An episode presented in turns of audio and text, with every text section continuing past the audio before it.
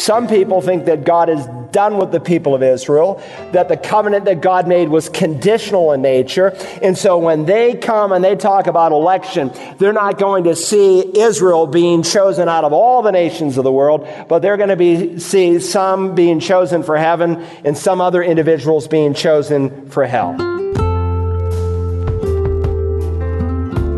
Hello and welcome to Search the Scriptures, the Bible teaching ministry of Dr. Carl Broggi, Senior Pastor at Community Bible Church of Beaufort, South Carolina. We are in the national section of the book of Romans, chapters 9, 10, and 11. And we pick up in chapter 9 today as we look at the privilege of Israel, which was elected by God as his chosen nation. It was through Israel that God brought his word, the Bible, to man. Take your Bibles with you this morning, turn to the book of Romans, chapter 9.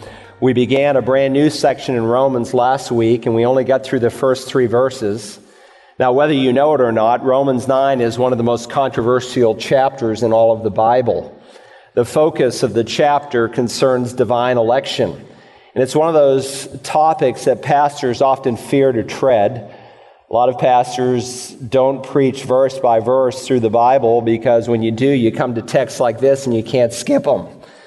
Uh, as soon as you mention words like election or preordination or predestination or foreknowledge, you can almost hear the guns load up.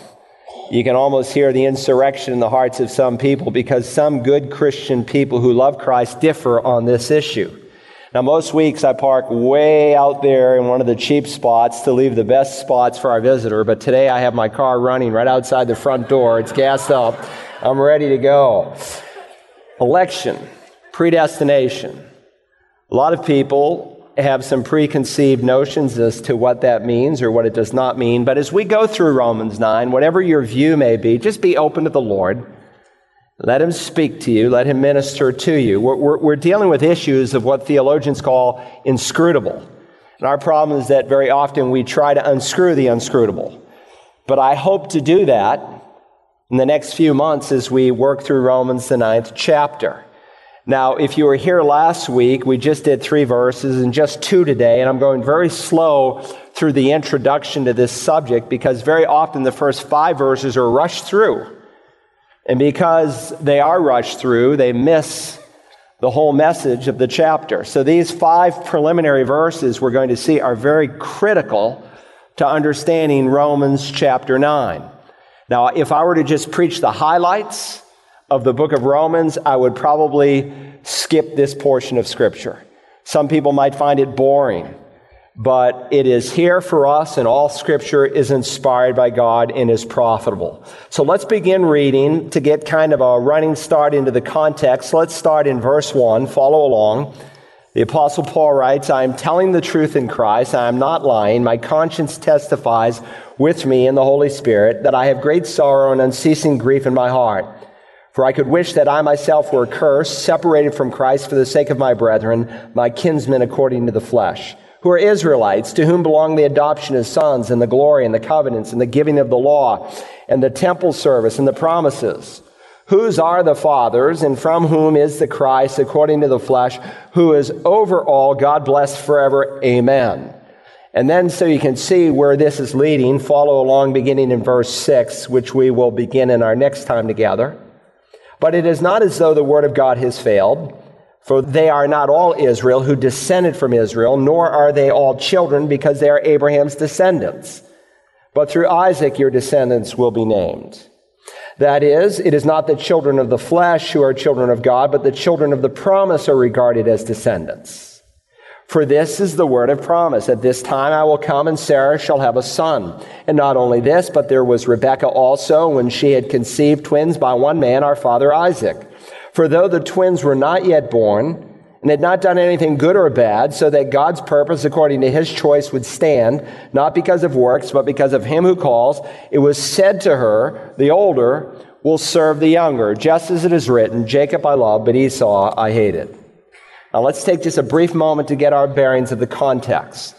In one word, the book of Romans is about salvation.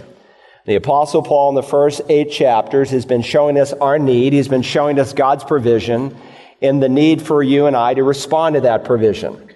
And of course, whenever you get into a biblical discussion on salvation, you have to speak about Jewish people. Because as Jesus said to the Samaritan woman, salvation is from the Jews. And so in Romans 9, 10, and 11, the subject is the nation of Israel. And I told you last time that sometimes people treat 9 through 11 as kind of a parenthesis, almost as an interruption in the book of Romans. But it is not. The eighth chapter ends reminding us of our security in Jesus Christ, that nothing can separate us from the love of God which is in Christ Jesus our Lord.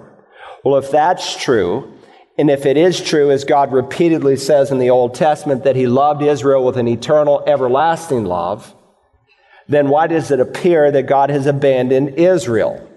And so Paul is going to show us in this section why it is that the Jewish people, for the most part, rejected Jesus as Lord, why it is that they are in unbelief, and that though they are temporarily laid aside, God will pick them back up and use them. He will keep all of his promises.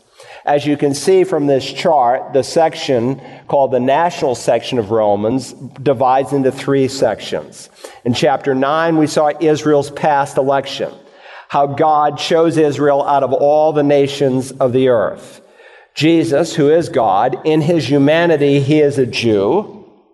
So I suppose we should not be surprised that people have intensely hated Jewish people more than any other race on the planet. Nonetheless, chapter 10 will help us to understand why they are in rejection, why they are in unbelief. So in chapter 9, God elects them. You have that written over the top of your chapter, Israel's past selection. Over chapter 10, I hope you have written Israel's present rejection. And then when we would come to the 11th chapter, we're going to see Israel's future restoration. Now, why do men reject him? Why did they reject him? One reason they don't see the need. People are often self righteous. And so to his own people, he said, It is not those who are well who need a physician, but those who are sick. And so, very simple. Chapter 9, election. Chapter 10, rejection. Chapter 11, restoration. In chapter 9, the subject is God's sovereignty.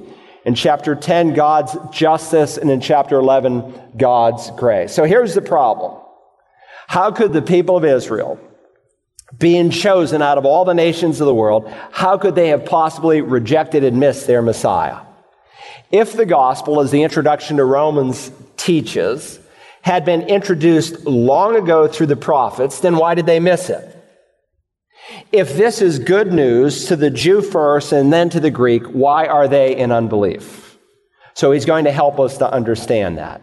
Now, at the end of chapter 8, he moves from incredible joy into chapter 9 with intense sorrow. Look again at the introductory verses. He says, I am telling the truth in Christ. I am not lying. My conscience testifies with me in the Holy Spirit that I have great sorrow and unceasing grief in my heart.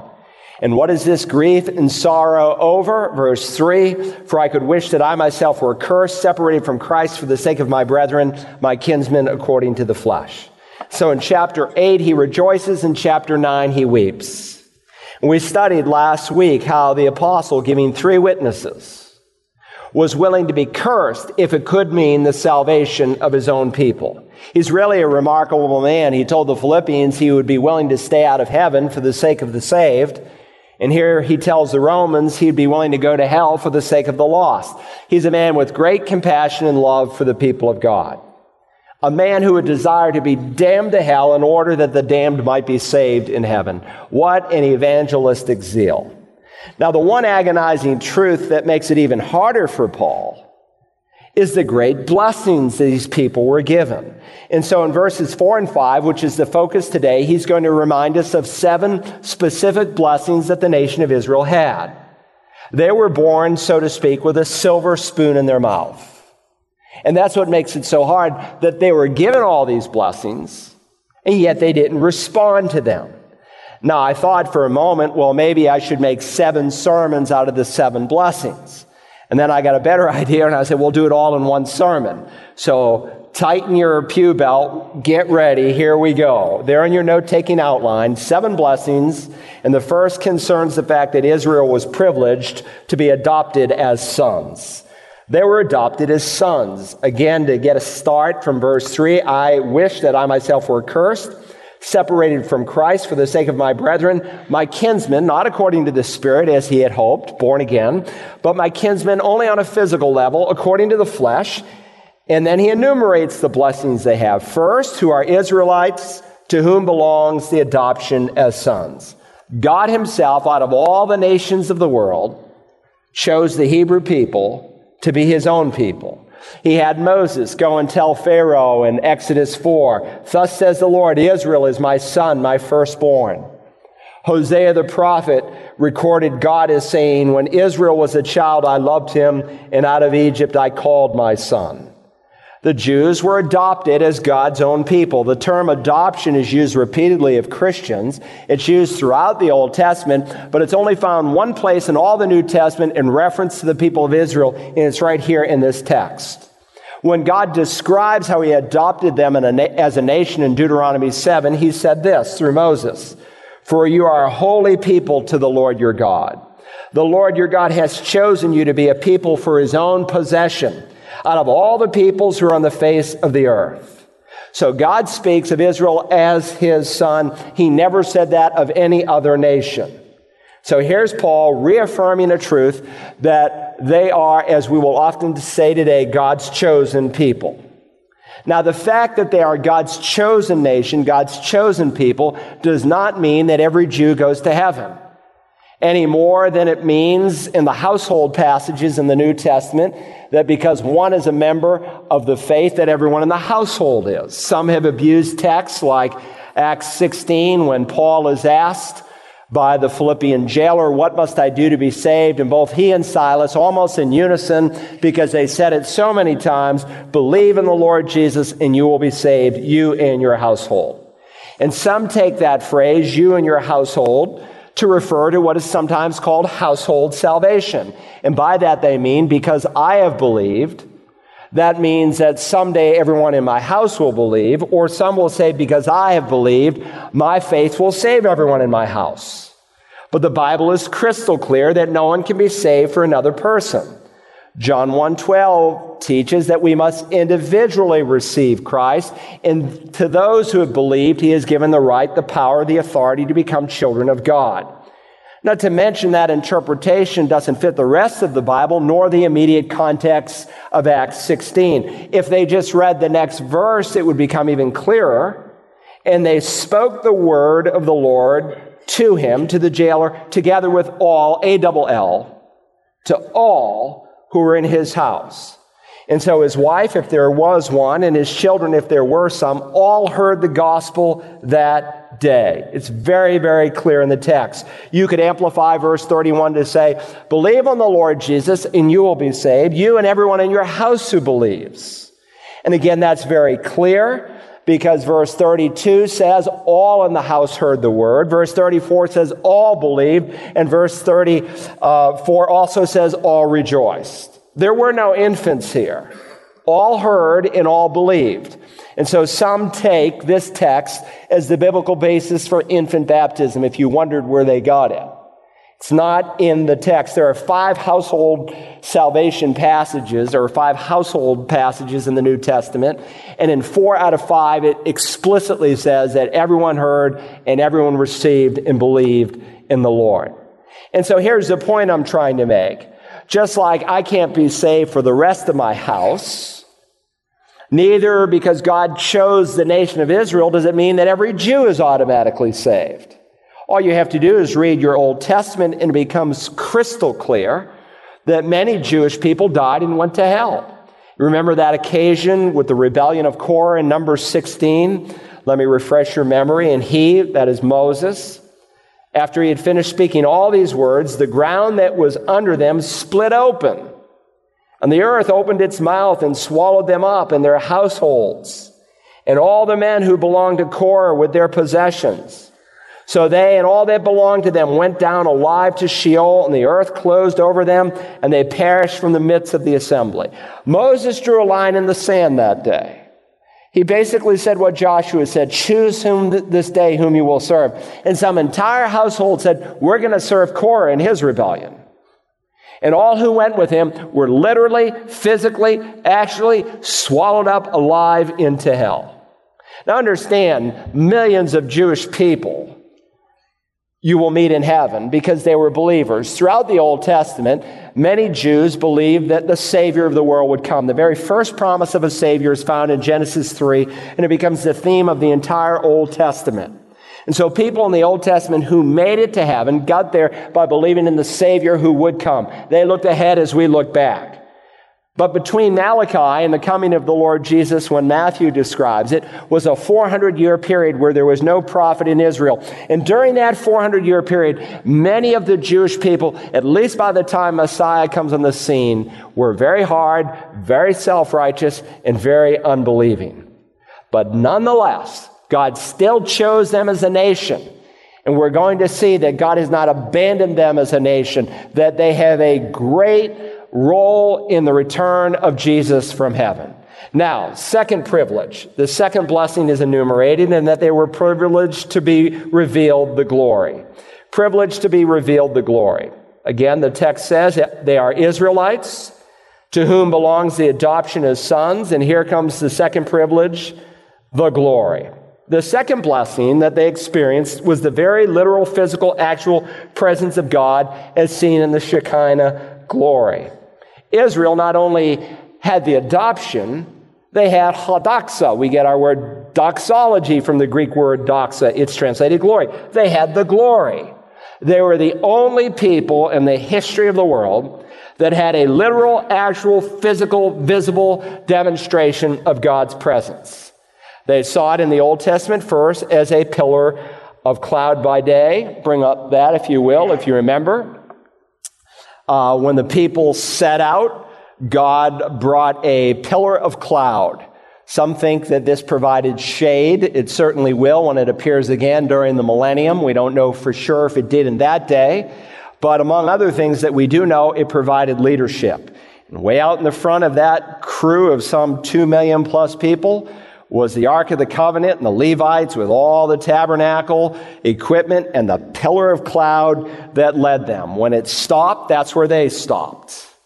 When it uh, picked up and moved, that's when they moved. At night, it changed into a pillar of fire.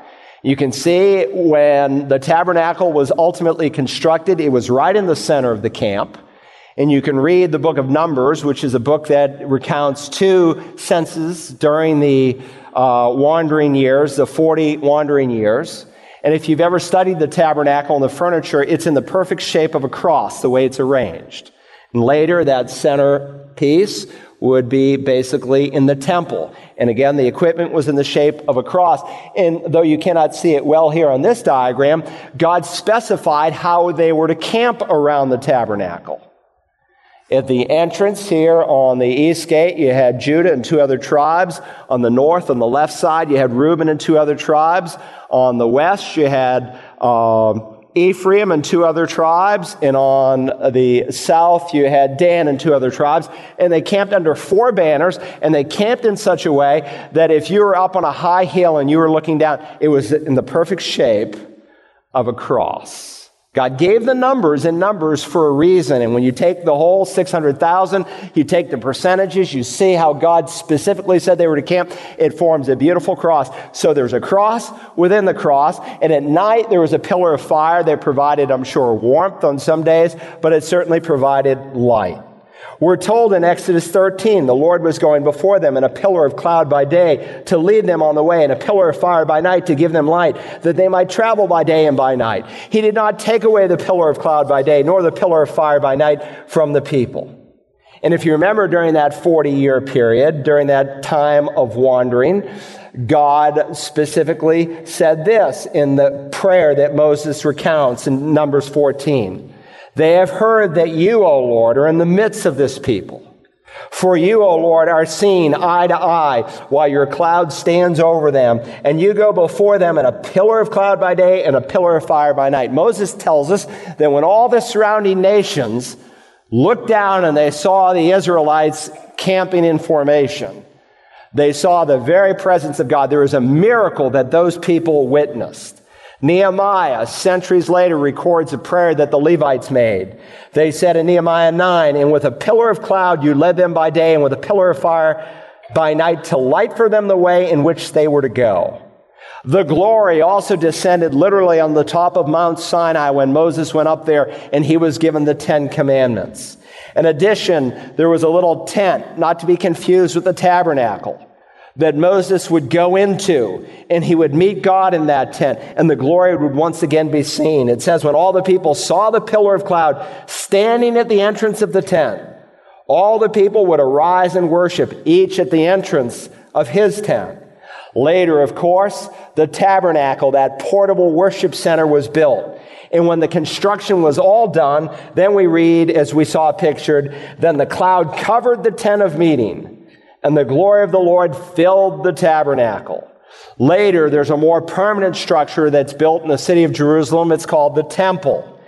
And in the temple, there was a section called the Holy of Holies. And above the Ark of the Covenant, the glory again would come. And his presence was so strong that the chronicler says that the priests could not stand to minister because of the cloud, for the glory of the Lord filled the house of God. Out of all the nations of the world, there was only one nation that was given the glory a literal, physical expression of God's presence. Um, it's called by some rabbis the Shekinah glory. The word Shekinah is not a biblical word, but it certainly represents a biblical truth because it's a Hebrew word that means he caused to dwell. Indeed, God chose to dwell among his people, Israel. There is and has never ever been since that time a literal, visible, external symbol of God's presence. Now, I remember watching the 700 Club years ago, and they had this evangelist on, and he said every time he set up his little tent in which he did his revivals, he said the Shekinah glory would fill the tent, and then it would be over the tent. Of course, only he could see it. You know, you hear stuff like that, and you know they're either lying or exaggerating. In this case, I don't think he was lying. Only later to find out he was a drug addict and he died of that. You know, you, you take some strong enough drugs, you'll see all kinds of stuff. But here's the point only Israel was given the physical, visible expression of God. Even the church today doesn't have the Shekinah.